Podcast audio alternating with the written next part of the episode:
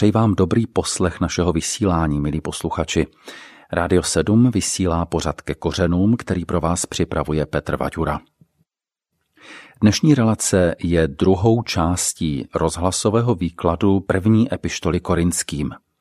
V našem pořadu se dnes budeme zabývat první kapitolou. Budeme pokračovat v tom, kde jsme přestali posledně, budeme tedy číst od desátého verše této kapitoly. Naším průvodcem je biblista a novozákonník Jiří Bukovský. Jiří, vítej v našem vysílání. Dobrý den. Dobrý den. Jiří, my jsme minule v našem pořadu povídali o epištole korinským, o Korintu a o apoštolu Pavlovi a také jsme si něco řekli o těch prvních devíti verších. Co z toho všeho je zapotřebí zopakovat dnes, abychom rozuměli kontextu, do kterého je zasazen ten zbytek první kapitoly? Myslím, že důležité je připomenout si, co byl Korint za město. Korint byl město, které bylo velmi významné ve starém Řecku, potom bylo Římany zničeno v rámci dobývání Řecka a znovu postaveno jako římská kolonie roku 44 před naším letopočtem. Bylo to město, které velmi rychle vyrostlo, protože leželo na strategickém místě. Byl to přístav, který bohatnul z obchodu. Kultura tohoto města byla velmi ovlivněná římskou kulturou právě protože bylo znovu založeno jako římská kolonie. Je to město, kde Pavel působil poprvé delší dobu, ve všech předchozích místech byl poměrně rychle vyhnán, tady se mohl usadit a působit nerušeně téměř dva roky, což způsobilo, že církev vyrostla velmi rychle a stala se církví, která byla významná. Zároveň to byla církev, která měla řadu problémů a my o těch problémech víme více než o problémech v jakémkoliv jiném sboru, který Pavel založil. A řada těch problémů, a to se bude ukazovat i v tom, na co se podíváme dnes, řada těchto problémů pocházela právě z interakce s tím okolím, z toho, jak fungovala tehdejší společnost. Dnešní úsek, který máme před sebou, začíná vlastně konflikty, problémy. A přesto apoštol Pavel na začátku svého listu korinské chválí. Je to zvláštní, na druhou stranu to lze dobře pochopit, jak z hlediska poštola Pavla, toho, co zřejmě chce dosáhnout od svých posluchačů, tak i tím, jak běžně dopisy začínají a jakým způsobem si řečník získává své posluchače. Pavel je chválí za to, za co je pochválit může. Získá se tak posluchače, říká, že jim nakloněn a teprve potom otvírá dopis s konkrétními výtkami. On chválí nejenom Korintiany, chválí také třeba Filipské nebo Tesalonické, ale ty chvály v ostatních listech se trošku liší od těch, které jsou zde. Určitě je velmi zajímavé se podívat, za co Pavel Korinské chválí. Jsou to věci, na které sami korinčtí jsou hrdí, ale stejně tak zajímavé je podívat se, za co korinské nechválí za co chválí jiné sbory a zřejmě úmyslně není ochoten nebo schopen za ty samé věci pochválit korinské. Konkrétně v listu Římanům nebo v listu Tesalonickým Pavel zmíně chválu, že boží slovo a pověst o těchto věřících se šíří do daleka. I to slovo boží evangelium se o nich šíří dále, toto o korinských neříká. Stejně tak korinské nechválí za to, že s ním nesou výdaje na službu, že by se podíleli na práci Evangelia. Zřejmě to nebylo to, za co by je pochválit mohl a i v tomto listě je vidět, že Pavel nechtěl přijímat podporu od korinských, zatímco ji bral z Makedonie. Zřejmě tam byl určitý problém, kdy Pavel se nechtěl stát závislým na tom sboru, protože některé postoje konkrétních lidí, kteří by zřejmě byli ochotní ho podpořit, jako podporovali i jiné apoštoly, nebo jak Pavel potom změně pseudoapoštoly, vele apoštoly, by Pavla nějakým způsobem zavazalo určitě těmto lidem. Jiří, my máme před sebou dnes sice jen zbytek první kapitoly a prvních několik veršů druhé kapitoly, ale začínáme vlastně úsek, který je rozsáhlejší. Jak? Někdy se říká, že první list do Korintu tvoří takových pět úseků, jindy se dělí na dvě velké části. Ta první, to je ten úsek, který otvíráme nyní, je to od verše 10 první kapitoly až po konec kapitoly čtvrté a je to úsek, který se zabývá jedním tématem. Je to úsek, kde Pavel řeší problémy, o kterých se doslechl z nějakých ústních zpráv, zatímco pak v té druhé části Pavel reaguje na problémy, které mu zřejmě přinesla delegace z Korintu, kdy říká ohledně manželství, ohledně sbírky, ohledně duchovních darů a zřejmě reaguje na konkrétní problémy a otázky, které dostal.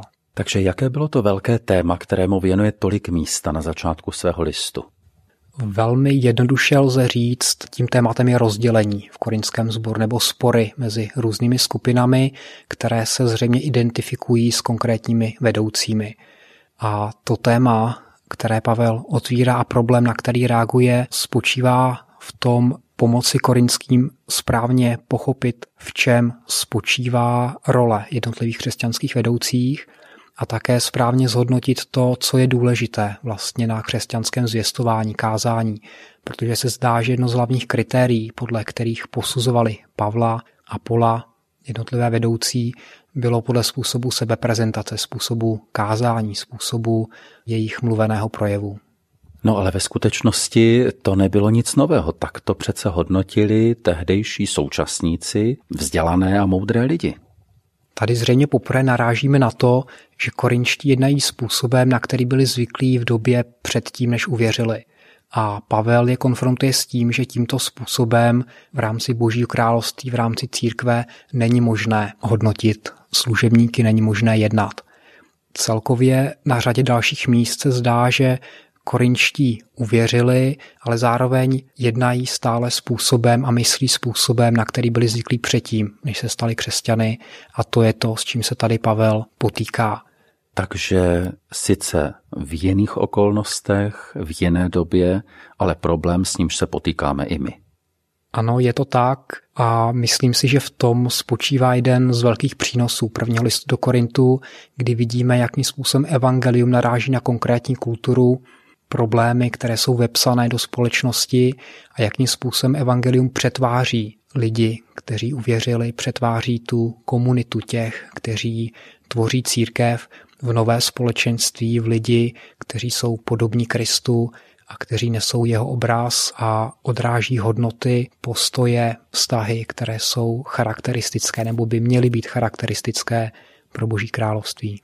Posloucháte pořád ke kořenům. Dnes, milí posluchači, budeme číst první kapitolu prvního listu korinským. Před námi je teď úsek od 10.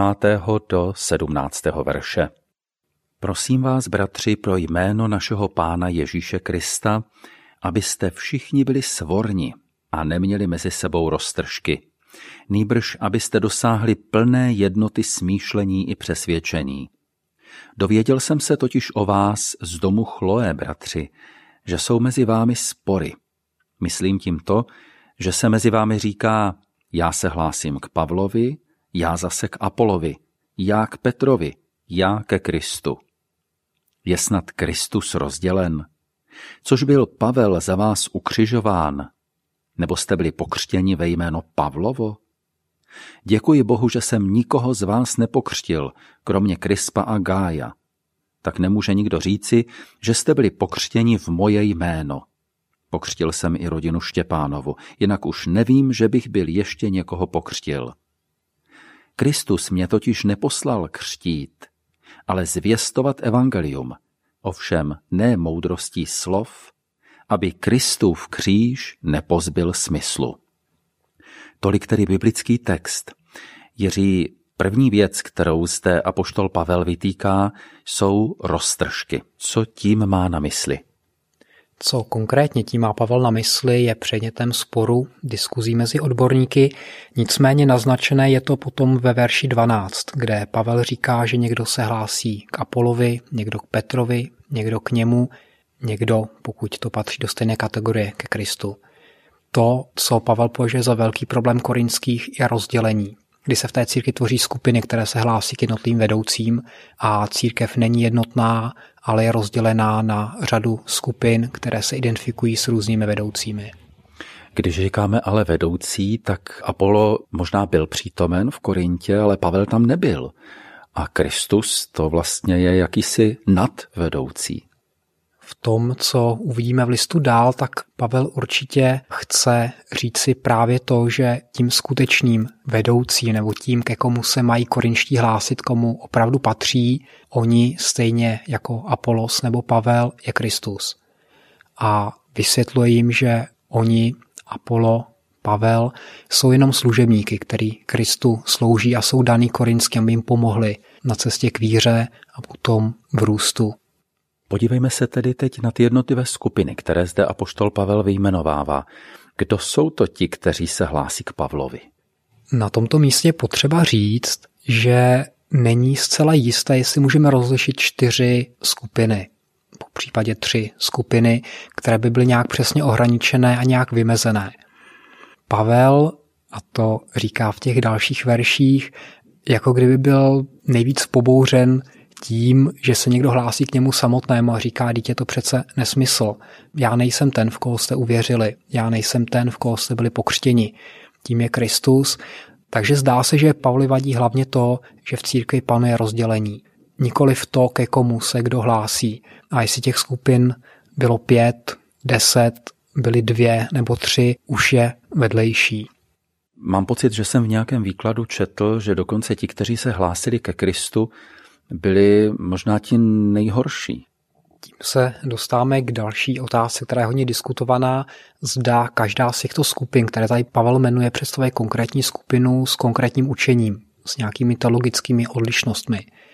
Ti badatelé, kteří jdou tímto směrem a snaží se identifikovat konkrétní učení za jmény Krista, Pavla, Petra, mají za to, že ta skupina, která se hlásí ke Kristu, by byla skupina nadšenců, skupina gnostiků, těch, kteří by hledali nějaké vyšší poznání a věřili tomu poznání, které sami získali. Považovali by se za duchovnější než ostatní, za ty, kteří nepotřebují žádnou lidskou autoritu, protože mají to své zjevení, mají vlastní osobní přístup k té božské pravdě a tudíž neposlouchají nikoho. Obvykle potom se stopa po takovém učení hledá zvláště v Pavlově diskuzi o duchovních lidech, kterou uvidíme o něco dále, a o duchovních dárech, duchovních projevech, které diskutuje ve 12. a potom 14. kapitole tohoto listu. Když se ovšem podíváme na celý ten úsek, který teď probíráme, tedy až do té čtvrté kapitoly, tak vidíme, že asi hlavní problém byl mezi těmi, kteří se hlásili k Apolovi a těmi, kteří se hlásili k Pavlovi. Tak kdo byli ti, kdo se hlásili k Apolovi?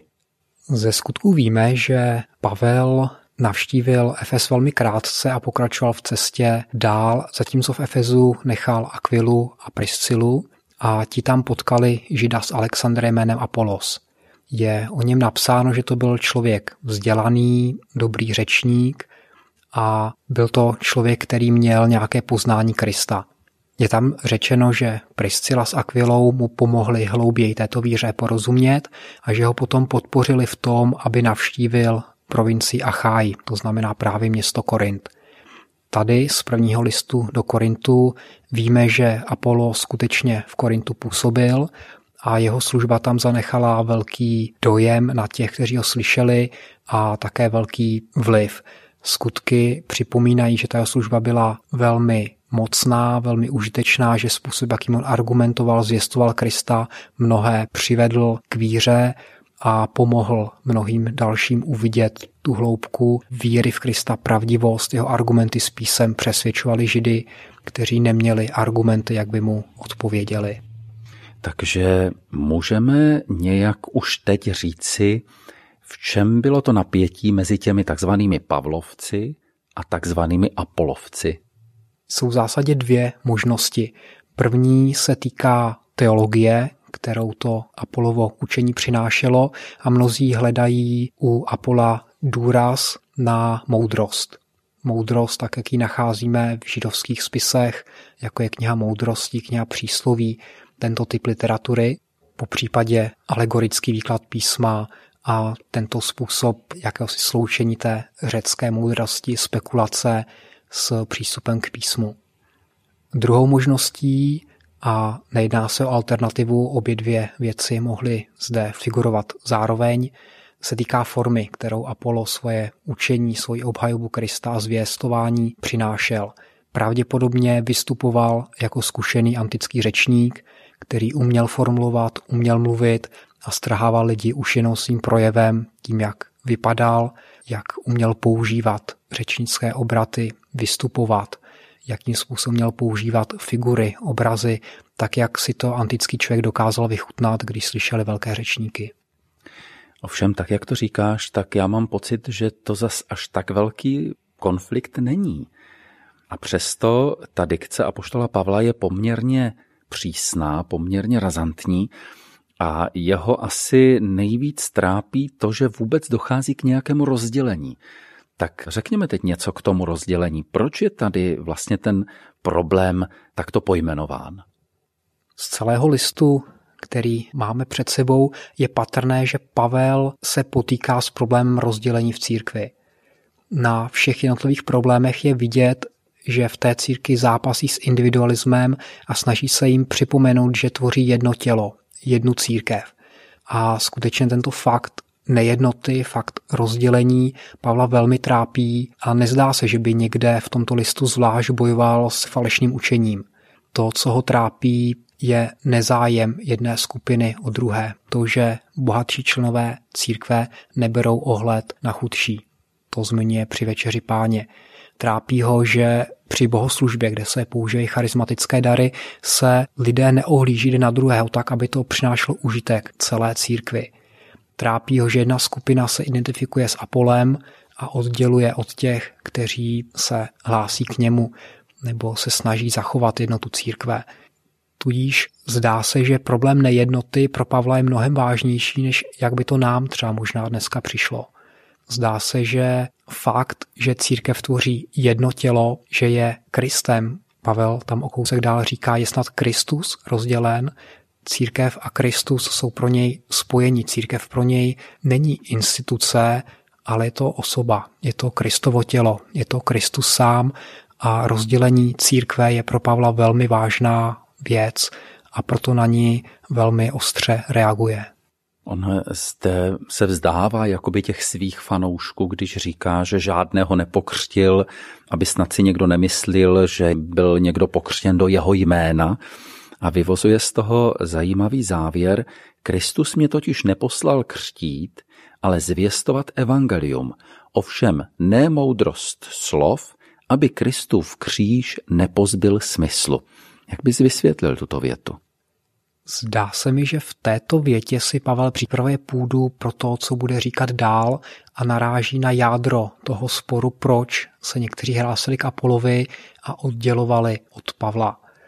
Naráží na způsob zvěstování, kdy mluví o tom, ano, já jsem byl poslaný zvěstovat, to byl můj hlavní úkol a zároveň říká, ale nebylo to v moudrosti slov čímž vysvětluje, proč on nepoužíval tu moudrost a formu, kterou oni zřejmě obdivovali u Apola. Říká, že takovým způsobem by význam Kristova kříže mohl být vyprázdněn. Co tím myslí, proč to říká? Pravděpodobně jedna z těch věcí je, že Pavel říká, nechtěl jsem poutat pozornost na sebe. Chtěl jsem, abyste pozorovali tu zvěst. Ne to, jak já vypadám, jaký já jsem kazatel, ale abyste měli pohled upřed na Krista a na tuto zvěst. Druhá věc, která v tom zní a která je s tím letím spojená, nechtěl jsem, abyste se kvůli mě, jednomu z učitelů, nadýmali na někoho dalšího.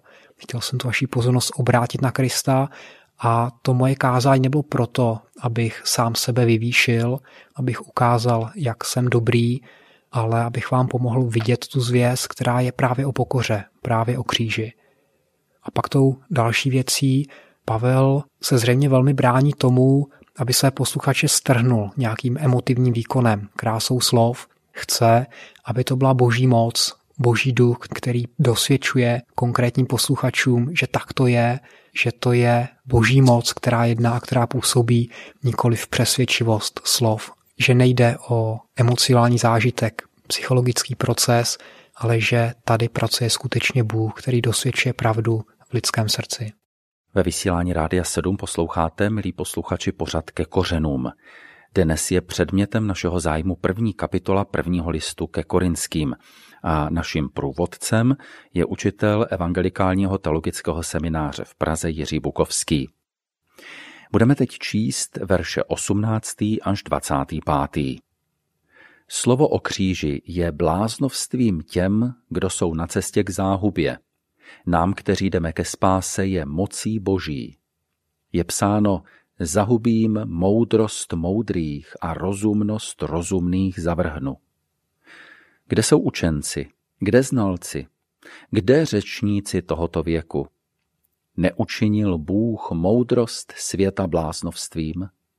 Protože svět svou moudrostí nepoznal Boha v jeho moudrém díle, zalíbilo se Bohu spasit ty, kdo věří bláznovskou zvěstí. Židé žádají zázračná znamení. Řekové vyhledávají moudrost. Ale my kážeme Krista ukřižovaného. Pro Židy je to kámen úrazu. Pro ostatní bláznovství. Ale pro povolané, jak pro Židy, tak pro řeky, je Kristus boží moc a boží moudrost. Neboť bláznovství boží je moudřejší než lidé a slabost boží je silnější než lidé. Jiří, slovo o kříži je bláznovstvím těm, kdo jsou na cestě k záhubě. Co to je slovo o kříži? Slovo o kříži je tady zřejmě pojem, který schrnuje Pavlovu zvěst. Není to zřejmě proto, že by celá Pavlova zvěst se týkala pouze kříže, přestože kříž a vzkříšení Ježíše Krista určitě stál uprostřed toho, co Pavel říká.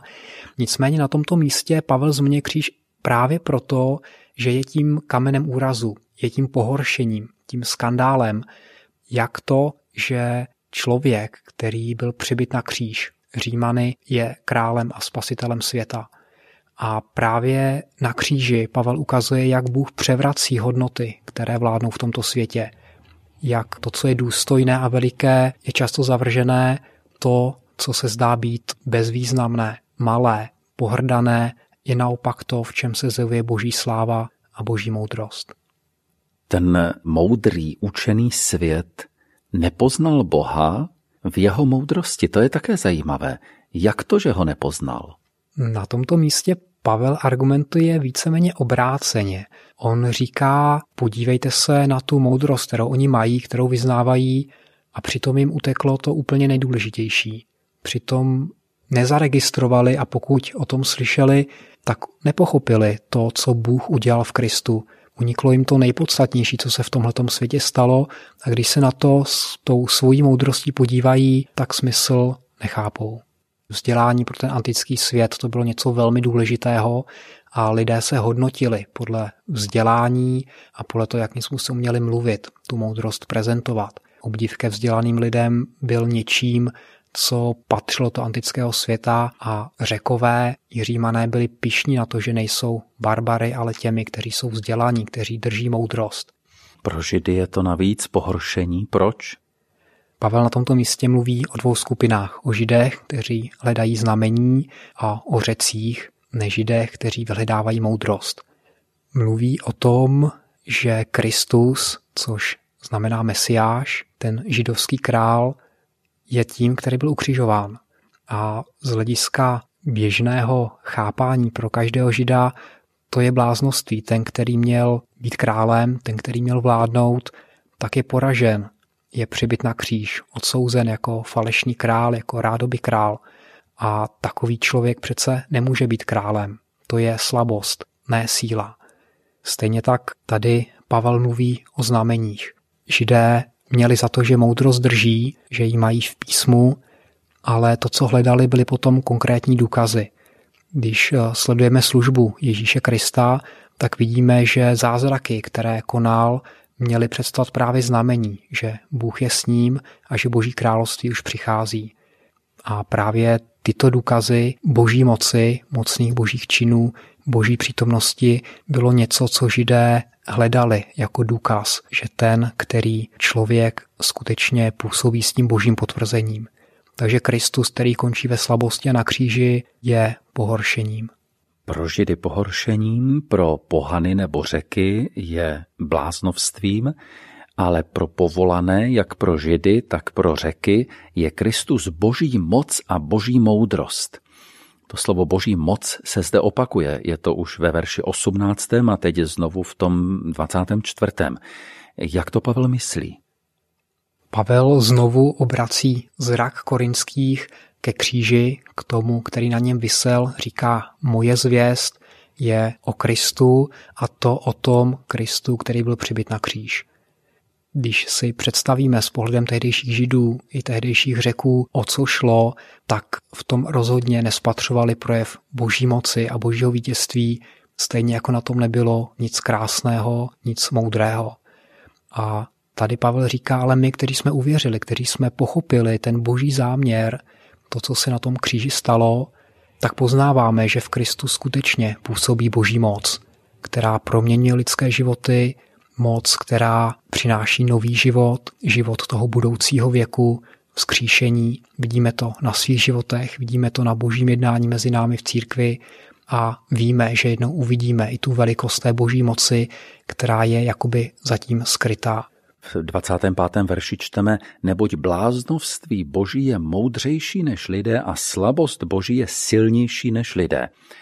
Jak tedy tato slova Pavlova můžeme chápat jako argument proti tomu rozdělení nebo proti těm, kteří kladou takový velký důraz právě na tu lidskou moudrost? Tak jako Pavel pro tu židovskou stranu připomíná boží moc, tak potom pro tu stranu řeků, a to zřejmě byli ti, kteří tvořili většinu v tom korinském sboru, připomíná, že právě na kříži, kde se nezdá být nic zvlášť moudrého, nic zvlášť slavného, nic zvlášť krásného, se projevuje ta zvláštní boží moudrost. Říká my, kteří jsme uvěřili, tak poznáváme v Kristu a v kříži nejen moc, ale i moudrost. Poznáme ten boží způsob, kdy vidíme, že ten, kdo se pokoří, tak toho Bůh vyvyšuje. Že nikoli skrze sebe vyvyšování, ale naopak skrze tu cestu dolů, skrze pokoru, skrze útrapy, pokoření, ponížení, Bůh projevuje svoji moc, Bůh projevuje svoji slávu a Pavel sám sebe dává za příklad, kdy mluví o utrpení, kterého potkávají, chlubí se jimi a ukazuje, že právě tam se zjevuje ta boží sláva. Říká my apoštolové, kteří bychom mohli být těmi nejvyššími, chlubit se, vládnout, tak my jsme jako ti poslední. Jsme divadlo světu, jsme pohrdaní. A říká, to je taková ta zvláštní boží moudrost. Takže je možné říct, že Pavel tady skutečně nějakým způsobem reaguje a útočí na ten předmět korinské píchy, chlouby a rozdělení, když říká místo těchto sporů, kdo je největší, který z učitelů byste měli mít tento pohled pokory, že sláva přichází skrz ponížení, že větší je ten, jak říká Ježíš, který slouží.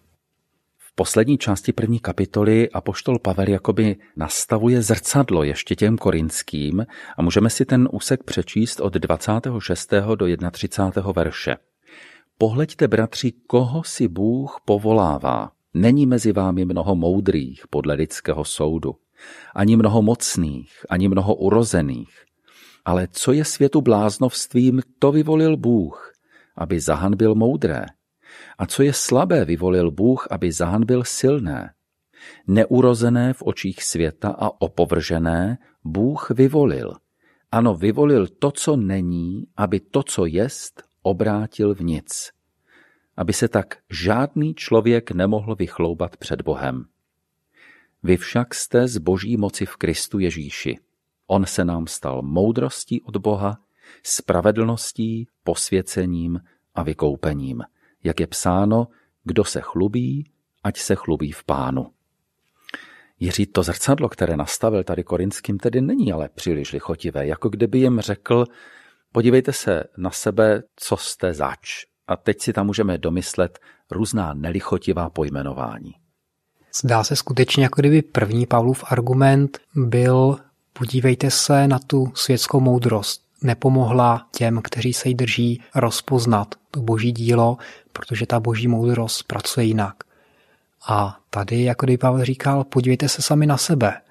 My věříme, že nás si Bůh vybral, že nám dal poznat sám sebe, ale když se na sebe podíváme, a Pavel tady říká na schvál, když se na sebe podíváte, tak vidíte, že v těch světských měřících nejste těmi nejlepšími. těmi, kteří by nějak zvlášť vynikali nebo kteří by v tomto světě něco zvlášť znamenali.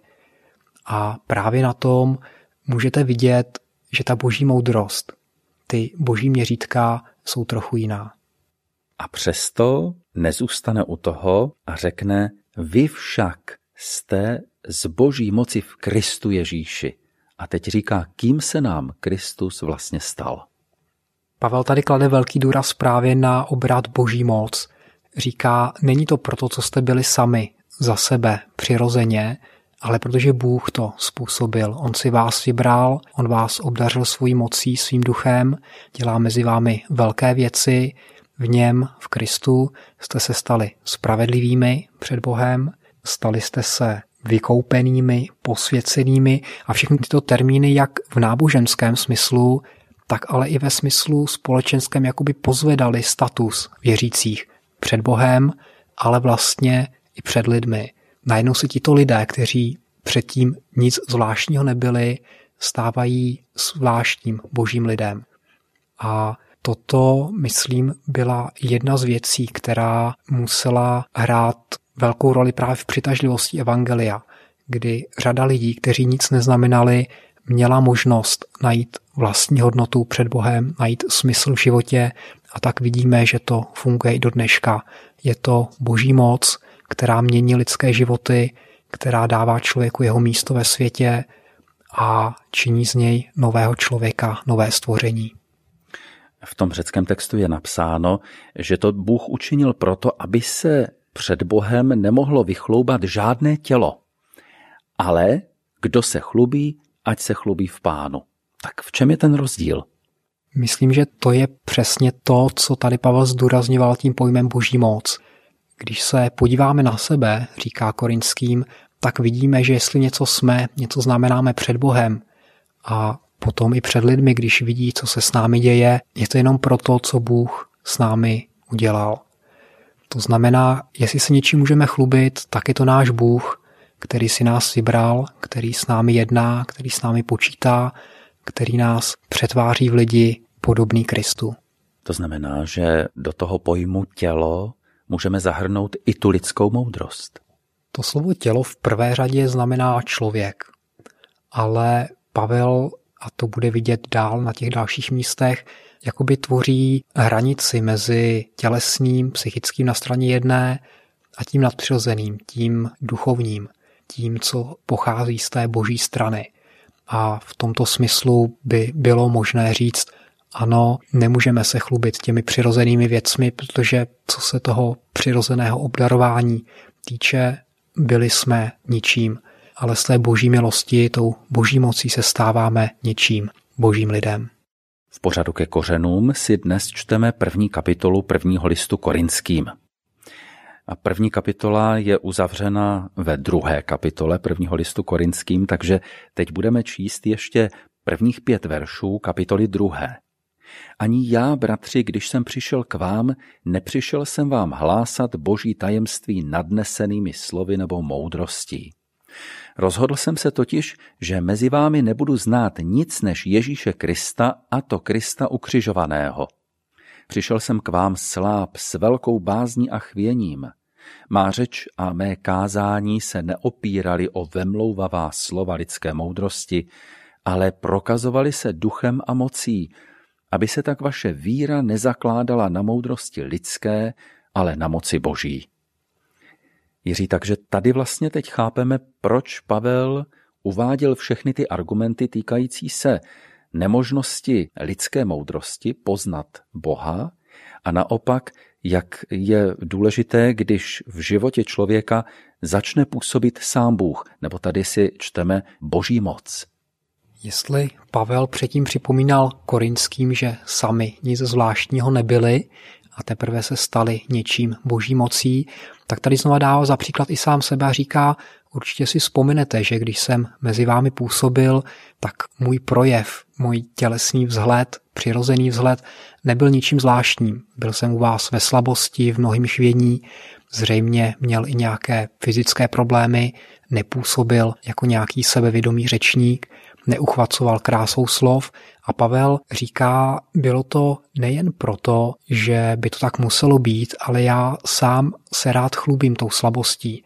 Já sám jsem se rozhodl, že to takto udělám a mnozí upozorní na to, že předtím, než Pavel přišel do Korintu, tak působil v Aténách, kde máme ve skutcích zapsané i Pavlovo kázání na Areopágu, kde Pavel jistou krásou slov nebo snahou zalíbit se, vít vstříc filozoficky vzdělaným posluchačům, se snažil prezentovat evangelium a nezdá se ze všeho, co víme, že by v Aténách sklidil nějaký zvláštní úspěch.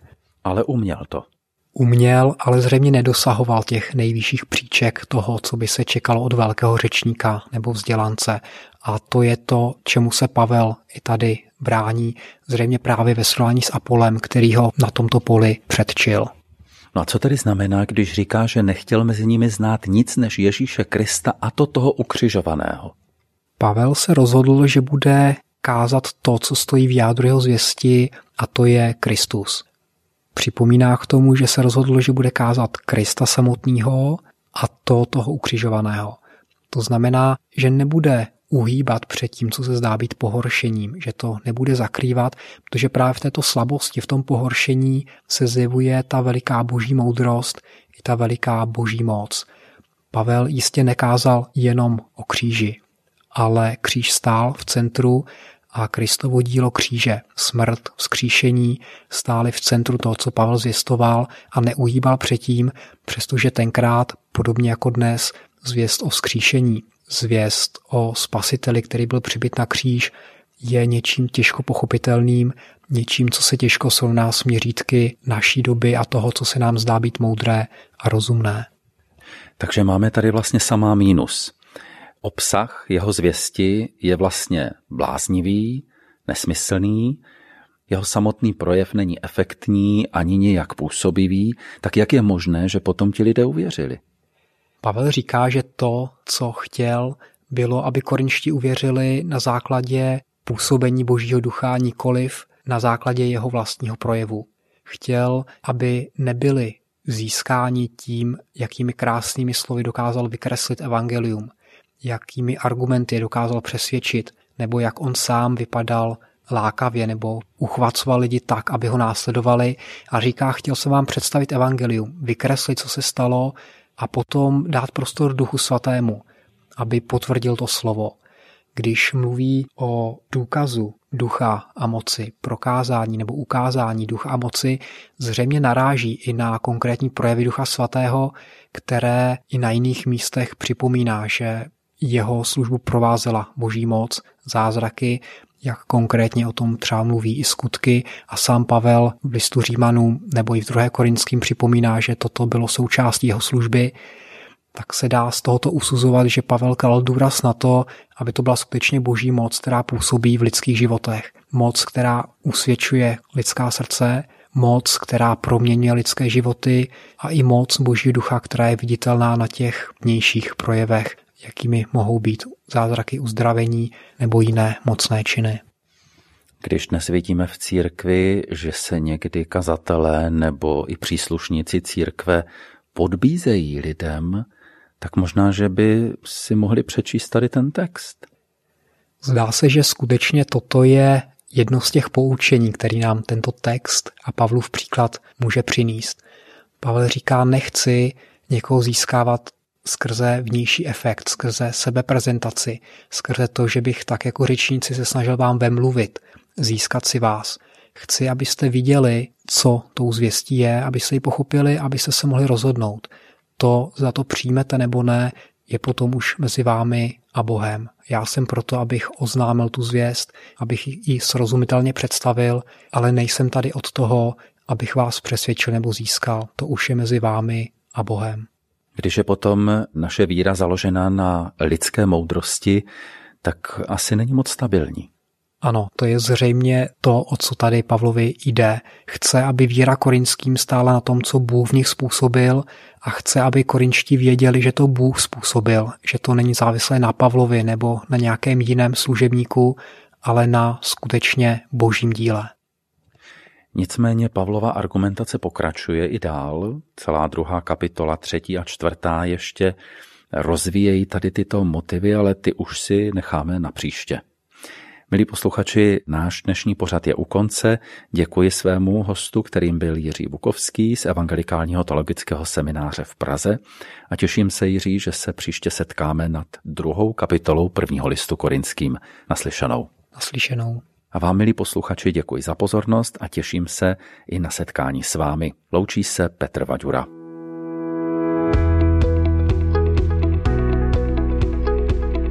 Podcast vznikl na Rádiu 7, které žije z darů posluchačů. Pokud nás budete chtít podpořit, budeme rádi.